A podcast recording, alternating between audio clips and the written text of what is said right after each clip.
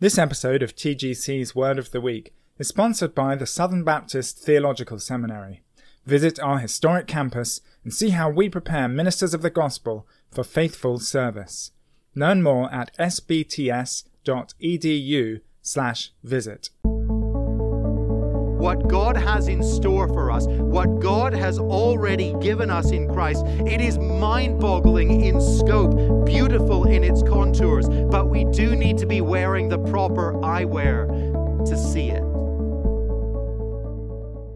This is TGC's Word of the Week, a sermon podcast from the Gospel Coalition. This week's sermon, 3D Glasses for the Heart, was preached by Jonathan Griffiths at the Metropolitan Bible Church in Ottawa, Ontario, on September the 30th, 2018. The text is Ephesians chapter 1 verses 15 through 23. Listen now to Jonathan Griffiths on 3D glasses for the heart.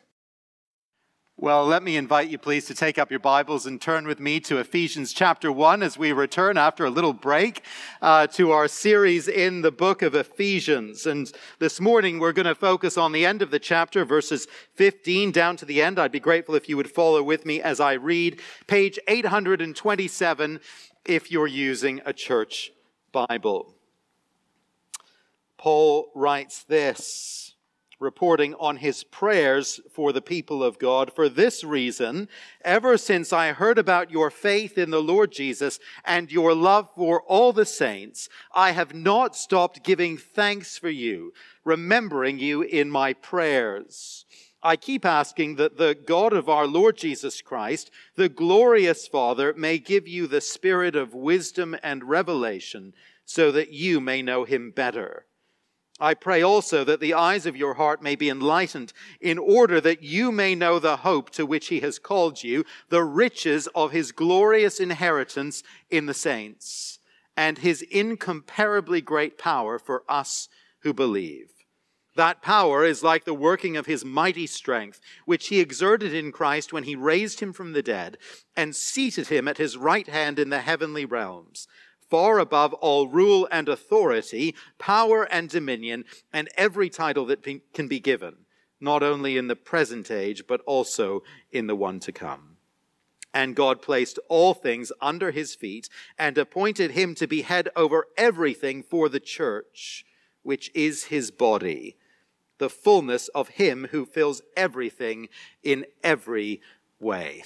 Let's pray together as we begin. Our Father, we pray that this morning you would enlighten the eyes of our heart by your Spirit, that we may hear your word and understand your word and be transformed by your word and leave here to live in the good of your word and in the fullness of all that you tell us here in this rich passage. And we pray it in Jesus' name. Amen. Well, I think we all know that it can sometimes be hard to pray. Hard not simply to be disciplined and to set aside the time to pray, but hard to know how to pray and hard to know what to pray for.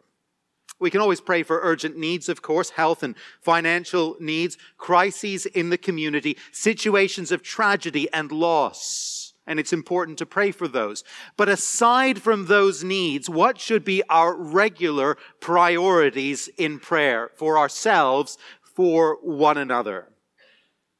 It's so easy, isn't it, to descend into bland generalities when we pray. We go through a prayer list and we pray that God would bless so and so and bless so and so and bless all the missionaries as well for good measure. And on one level, that's, that's fine. It's, pr- it's good to pray that God would bless people. It's not wrong. But it can feel a little shallow, can't it? It can feel rather empty if we just repeat that by rote. Praying and praying well, praying biblically, praying in line with the heart of God, it can be a challenge. But when it comes to the matter of prayer, the Bible actually gives us more help than we realize, not least through the prayers of the apostle Paul recorded in his letters. His prayers model for us how to pray for the people of God. And Paul's prayer here in Ephesians chapter 1 is a particularly helpful, a wonderfully helpful model for us Because here the apostle is praying not for a situation of specific difficulty or acute crisis, but simply for the people of God as they go about normal life. Here is what Paul longs for the Ephesians. And here, by extension, is what we ought to long for and pray for, both for ourselves and for one another. And so I'd like to suggest this morning that if we listen carefully to Paul in his prayer, he can teach each one of us to move beyond one line prayers that God would bless so and so, bless everyone on our list. Move us beyond that to something deeper, something richer, something much more in line and in tune with the will and the purpose of God. So let's listen together to the Apostle Paul as he teaches us to pray. You'll notice that Paul begins his prayer with thanksgiving, verses 15 and 16. He's heard of the faith of the Ephesians and their love for their fellow believers. And what's his response to that? He thanks God. You'll remember that in the previous verses, we saw that the Spirit of God is God's seal on a person's life, demonstrating that this person, this man, this woman belongs to Christ. And so, as Paul sees evidence of faith and of love, evidence of the Spirit's work in a person's life, as he hears those good reports, he gives thanks to God. And he does so because he knows that these things are marks, are evidence of the Holy Spirit of God. So Paul begins with thanksgiving. And actually, if we pause right there and reflected on that, we won't give much time to it. But if we pause and reflect on that, there is a huge lesson there for us in our praying, isn't there? When we pray for others, when we work through a prayer list, perhaps, what a wonderful and right approach. What a wonderful way to begin. You know, I see faith in that person's life. I see a love for others. I see a servant's heart there. I see a growing Christian character. Thank you, Father, for your Spirit's work in this person's life. What a way to pray. What a way to begin. Well, that's how Paul starts, but then he moves on to ask for something. And he asks for something very significant. And that's where the focus of attention lands now, verse 17. I keep asking that the God of our Lord Jesus Christ, the glorious Father, may give you the spirit of wisdom and revelation so that you may know him better. Here is the weighty thing on Paul's heart. Here is the subject of his incessant prayer that God would give to the Ephesians the spirit of wisdom and revelation. Not that they don't already have the Spirit of God. They do already have the Spirit. We've seen that. But he wants them to experience the Spirit's particular work of illumination, of giving insight into the revealed Word of God, of giving wisdom and revelation so that they may know better the God to whom they belong. Now, you and I will naturally imagine that our biggest need is for certain circumstances in our lives to change, for certain needs to be met, for certain difficulties to be taken away. That's what seems pressing. That's what seems important for most of us, most of the time. And no doubt the Ephesians had some pretty big needs in their lives, problems to address, crises to manage. But what is Paul's incessant prayer for the believer? It is simply this, no more, no less, that we may know God better. Isn't that interesting? When you and I pray for the people who are on our heart, we'll be inclined to pray, of course, that their various needs will be met. We'll pray that their circumstances might change, that their difficulties might go away, and it's natural to do that. But what is the more vital thing to pray? What is the greater? What is the ultimate need? Simply this that our brothers and sisters in Christ might know God better, that the Spirit of the living God might meet them in their circumstances and teach them more of His character and His grace. Now, isn't that interesting? Isn't that counterintuitive? Wouldn't that transform your prayer life? Wouldn't it transform mine if we really took it on board? The NIV Bibles that we're using here uh, in, in that version, the thought of verse 18 seems to be a kind of separate thought. I pray also, as if we're now moving on to a kind of separate prayer. But actually, what follows now in verse 18 is a continuation of this same progression of thought. It's all part of the same thought in the original. These are the particular areas now where Paul wants their knowledge of God to grow. He wants them to know God better as they grasp three key things. And here they are. The hope of God's calling, the riches of God's inheritance, and the greatness of God's power. We're going to look at each of those and we're going to start with the first one. Paul prays that the Ephesians and we together with them will know the hope of God's calling. Verse 18. I pray also that the eyes of your heart may be enlightened in order that you may know the hope to which he has called you. I don't know if you've ever gone to see a movie in 3D, maybe presented in one of those dime, uh, dome IMAX screens so that the whole experience becomes a kind of immersive thing. It can be wonderful if a little overwhelming with images coming right out, out of the screen, right at you and action happening all around you. It can feel like you're entering a new world, the world of this film, the world of this movie. But the vital thing in order to be able to enter into that experience is to be wearing the 3D glasses that they provide you at the door. If you're not wearing the glasses, the experience just does not work. I don't know if you've tried that, just taking off the glasses in the middle of a 3D movie. All you see is a blurry screen. It's foggy. It's unclear. And whatever might be beautiful or inspirational in proper focus, it's reduced to this lifeless blur. And it's kind of a waste of time. Paul knows full well that there are stunning realities before us if we belong to the Lord Jesus Christ. What God has in store for us, what God has already given us in Christ, it is mind boggling in scope, beautiful in its contours, but we do need to be wearing the proper eyewear to see it. We need, by the help of the Holy Spirit of God, to have the eyes of our heart enlightened, says Paul. It's a lovely turn of phrase, isn't it? The eyes of our heart. There are certain things that we can only see with those eyes of the heart, with the eyes of faith. But with the eyes of faith, the Spirit helps us to know and see this hope to which God's called us. And what is our hope? What is the hope to which He has called us? Well, it is the hope of transformation in this life and glory in the life to come. That's our hope. It's the hope that God will be at work within us, changing us, transforming us moment by moment and day by day from the inside out. It is the hope that by the power of the Holy Spirit, we will begin in increasing measure to be able to say no to the things we hate, no to the sins that ruled us, no to the patterns of thought and behavior that destroy us and that wound those around us.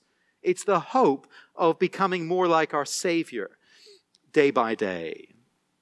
But our hope is not only a this worldly hope, it is a hope of far greater things yet to come.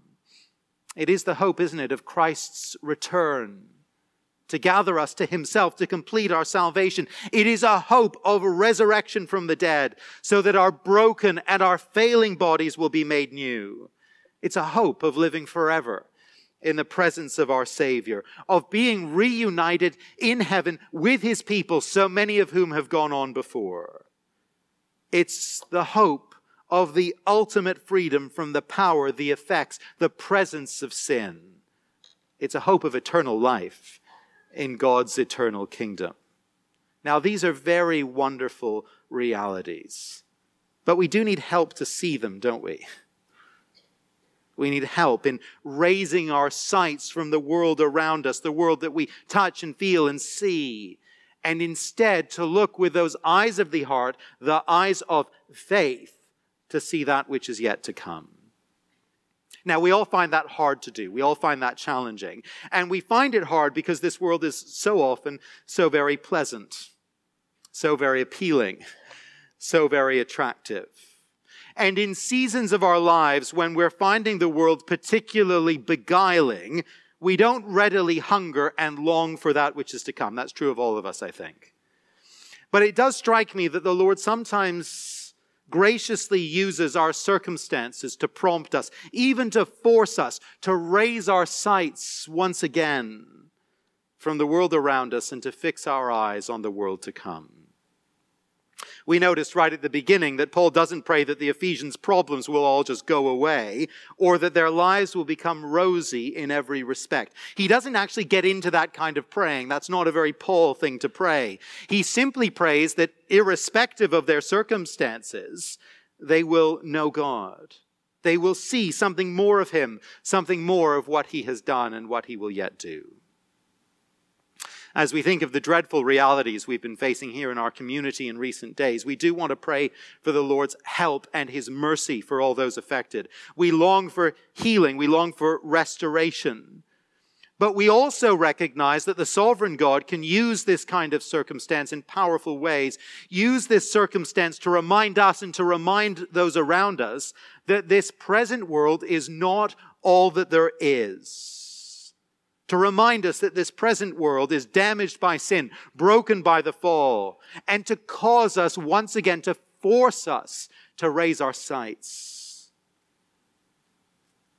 I've mentioned before the writings of John Newton, and, and in particular his letters, which I'm enjoying dipping into at the moment. And in one of his letters, which a, a friend pointed out to me just recently, Newton writes of how easily we become enchanted by this present world, thinking it's not as dark as it really is.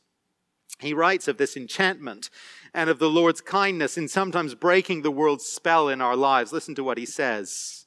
Thus, in the desert's dreary waste, by magic power produced in haste, as old romances say, castles and groves and music sweet, the senses of the traveler cheat and stop him in his way. But while he gazes with surprise, the charm dissolves, the vision dies. 'Twas but enchanted ground.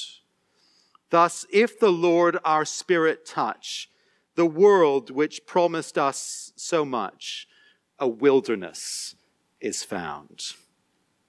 Newton goes on to say that it is a great mercy to be undeceived in time and though our dreams are at an end, when the Lord in his kindness shatters the illusion for us, yet we see a highway through the wilderness, a powerful guard, an infallible guide at hand to conduct us through. And we can discern beyond the limits of the wilderness a better land where we shall be at rest and at home.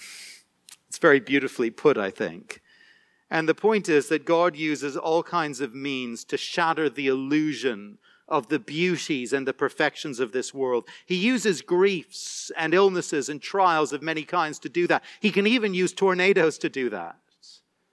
But it is a kindness of His when He shatters the illusion for us. It's a supernatural work that God does by His Spirit to turn the eyes of our hearts to the hope set before us.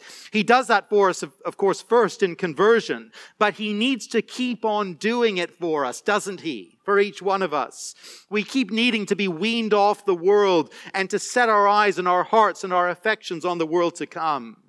And so it's a prayer that we must continually pray for ourselves and pray for one another that these future realities, this hope will be so real to us that we will see it with the eyes of our hearts, that we will delight in it, and we will place our hope in it. Paul prays that these believers will know the hope of God's calling. Next, he prays that they will know the riches of God's inheritance. Verse 18 again.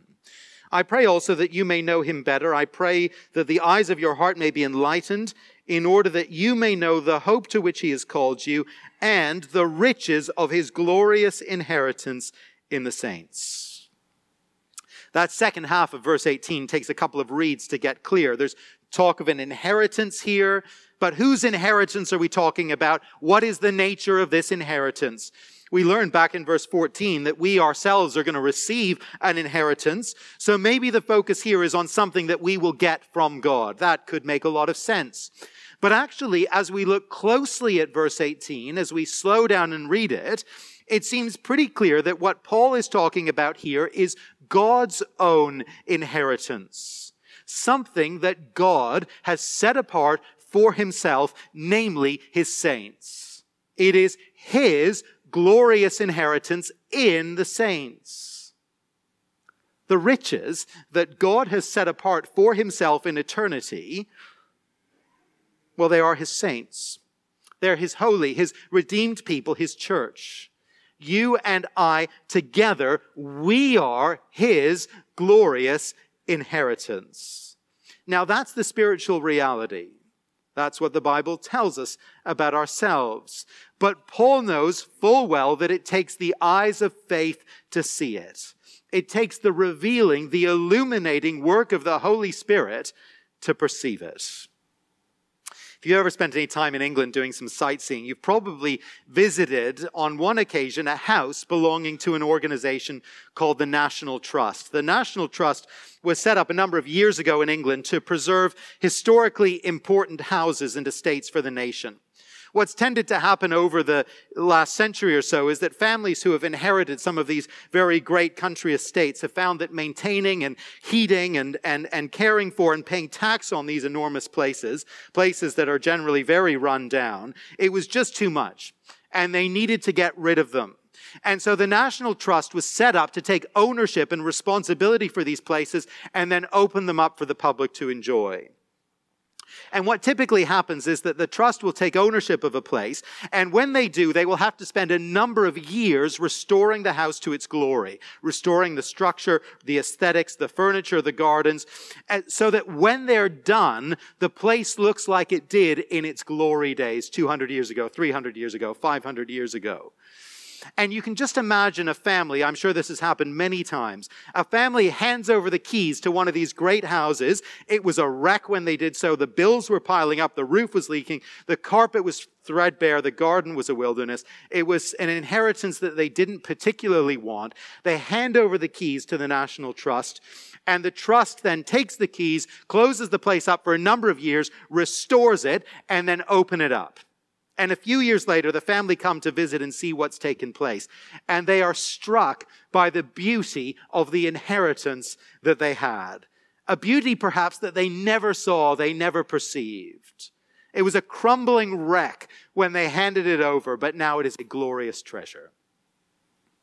takes the eyes of faith to see the glory of God's inheritance in the saints.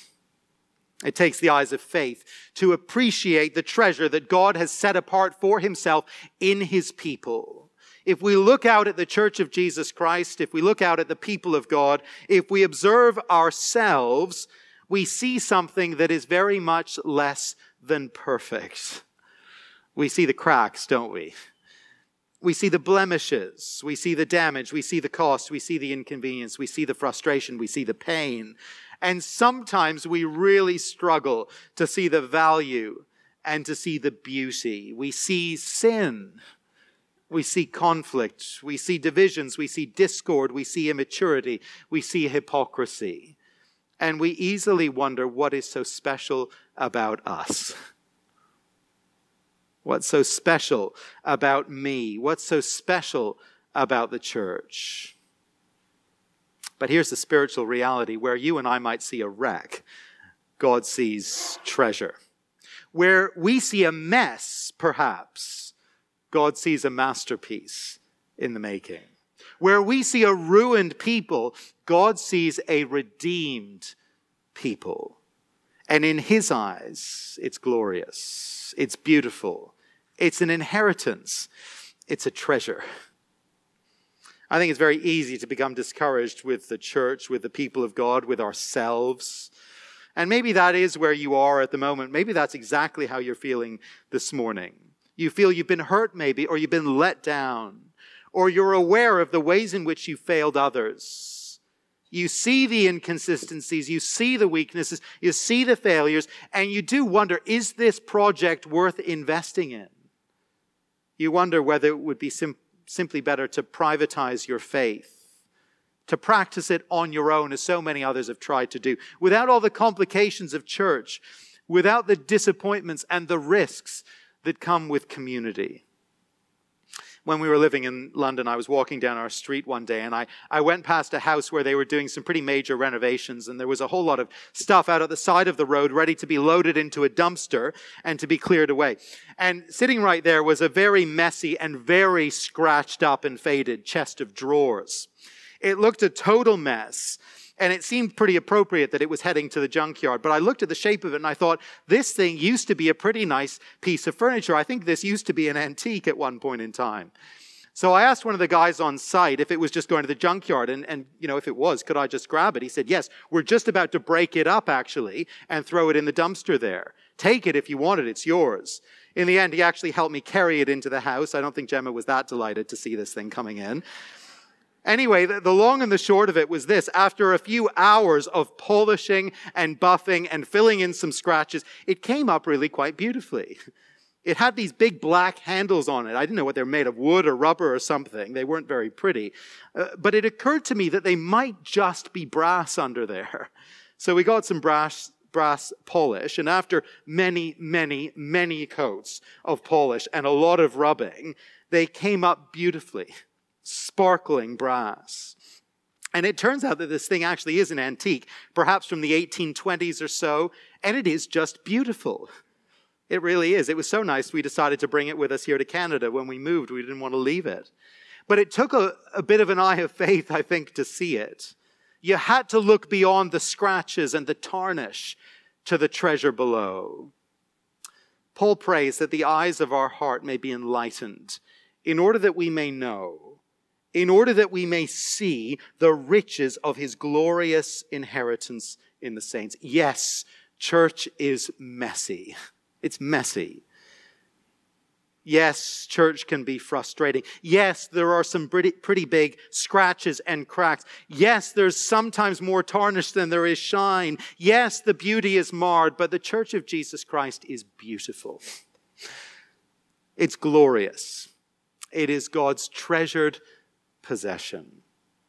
And if you and I are going to delight in being the church, if we're going to invest in serving the church, if we're going to bear with the failings of one another, the failings of the church, the failings of the people of God this side of heaven, we need to be given these eyes of faith to see its beauty, to see the beauty of a lost people restored by the sheer grace of God, the beauty of a defiled people cleansed by the blood of Christ a dead people given life by the Spirit of the Lord.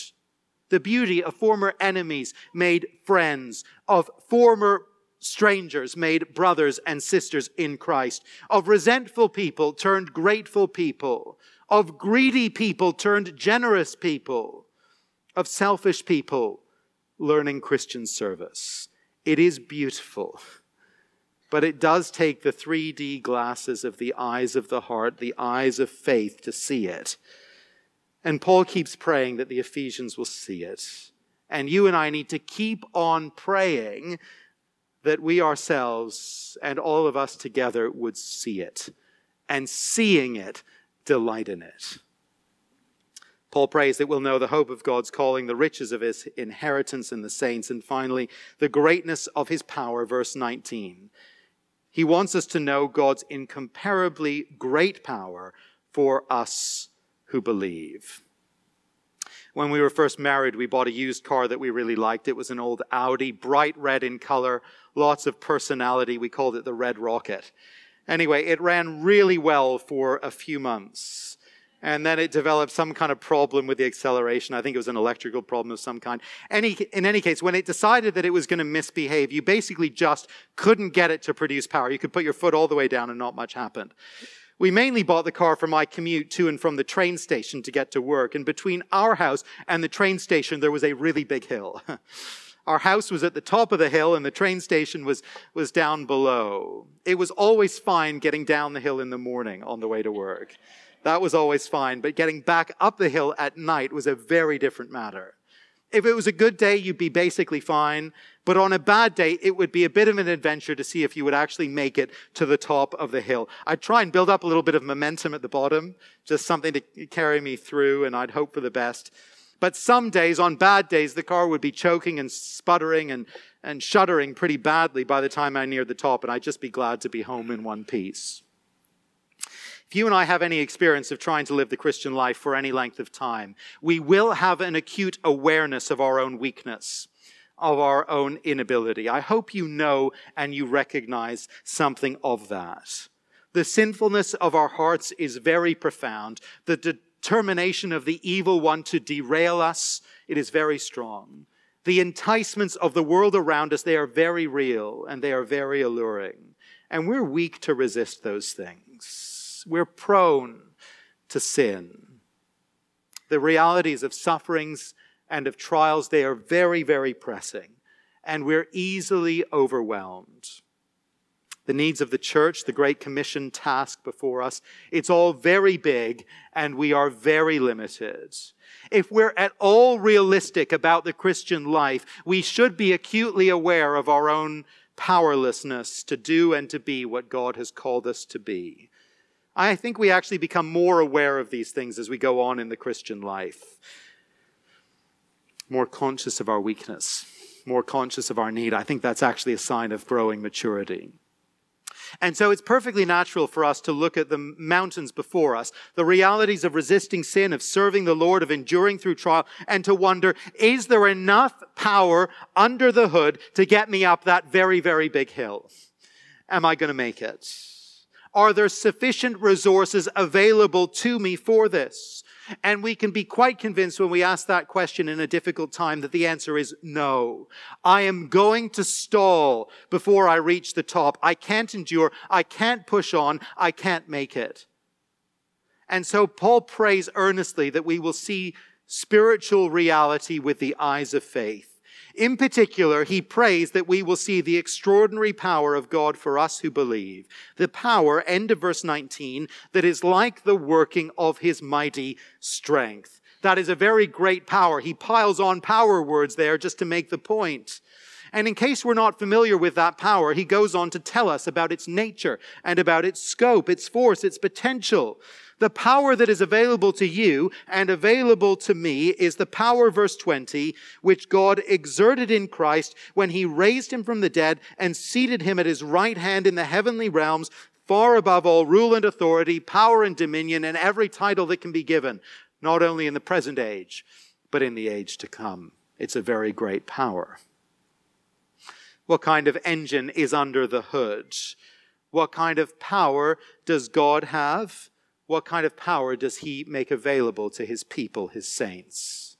It is the kind of power, says Paul, that takes a man crucified by the Romans and laid in a tomb, that takes the most humiliated outcast from contemporary society, that takes a thoroughly dead man, a really dead man, and not only raises him from the dead, not only performs this unfathomable, history transforming miracle of resurrection, but takes that man from the grave and raises him up even to heaven itself, taking him from the place of shame and of humiliation and powerlessness in the grave to the place of supreme authority and glory on high, to the place of highest honor in all the universe. So that now this man who was recently crucified, recently laid in a grave, is set above every other power and every other name that is given.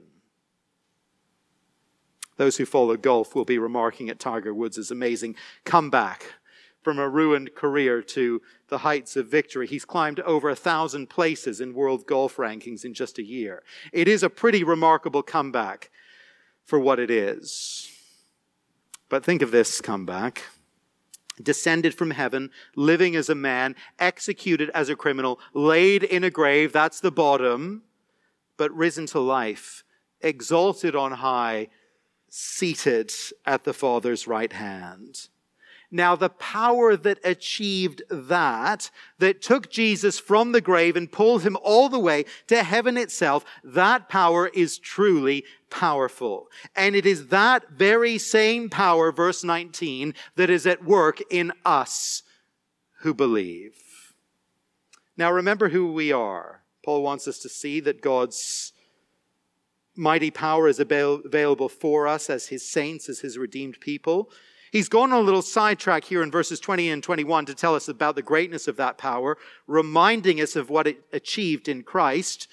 But in verses 22 and 23, he rounds out the thought and he comes back to us. And he tells us something very, very wonderful as he closes out this thought. Verse 22. And God placed all things under his feet and appointed him to be the head over everything for the church, which is his body the fullness of Him who fills everything in every way. They're poetic words, they're beautiful words, and we read over them quite quickly. But they are truly awe inspiring. What's Paul saying? God has placed everything under the feet of Jesus, all his enemies, every force in the universe subject to him. God made Jesus head over everything on earth and beyond earth, and he has done it for the church. In setting Jesus above all other things, God has purposed to bless his people, to do profound good to the church. Somehow, in ways I don't think we're fully going to grasp this side of heaven, all this work of God in Christ is for the church. It is for our good, for our benefit, for our blessing. And this church, which is so privileged, so blessed, is Jesus' own body, verse 23. The risen Christ the ascended Christ. He lives in us by his Spirit. Jesus fills everything in every way, says Paul, but in a unique and a special and a particular way, he indwells and he fills his people. The greatest force behind the greatest drama in the history of the universe is at work among us and within us. The Spirit of the risen Christ dwells within me and within you if you belong to him. Can I resist sin? Can you resist sin today, this week? In and of ourselves, not a chance. we'll sputter and we'll stall and we'll roll backwards down the hill. But the God who raised Jesus from the grave and seated him on high, he can resist sin. And he fills us and he lives within us. Can I find strength to serve Christ, to serve his people, to make him known in a disinterested world, a sometimes hostile world? Not very likely. Not in my own strength. But the God who lives within us by his Spirit, well, he has power, lots of it. He has mighty strength, and he can do what I could never do, what you could never do. Can I endure? Can I keep trusting the Lord, walking with Him in the midst of trial, in the midst of suffering, of sadness, of opposition, of disappointment, of grief? No. No, I, I don't think I can. And I don't think you can either. But the Spirit of the risen and ascended Christ, He is powerful beyond measure. And He can do what you and I cannot do. But here's the thing it takes the eyes of faith to see these things. It takes the eyes of the heart opened by the Spirit of God to believe them. We're naturally blind to them, and we easily lose sight of them. And so Paul prays, he prays earnestly that God by his Spirit might enlighten the eyes of our heart, that we might see and believe these things, and so live in the good of them each day. And how much we need to pray that very same thing for ourselves and for one another. Let's pray as we finish.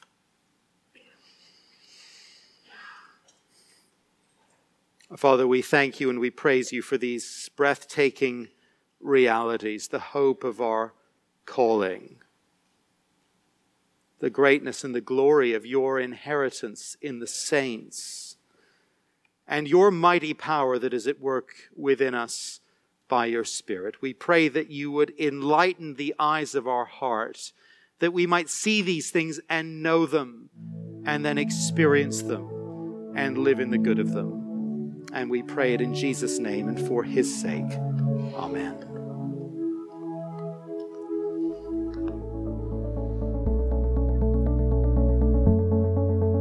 You've been listening to TGC's Word of the Week. Check back next week for another gospel centered sermon. We also invite you to visit the resources section of our website, thegospelcoalition.org, to find thousands of sermons to help you understand and apply God's Word.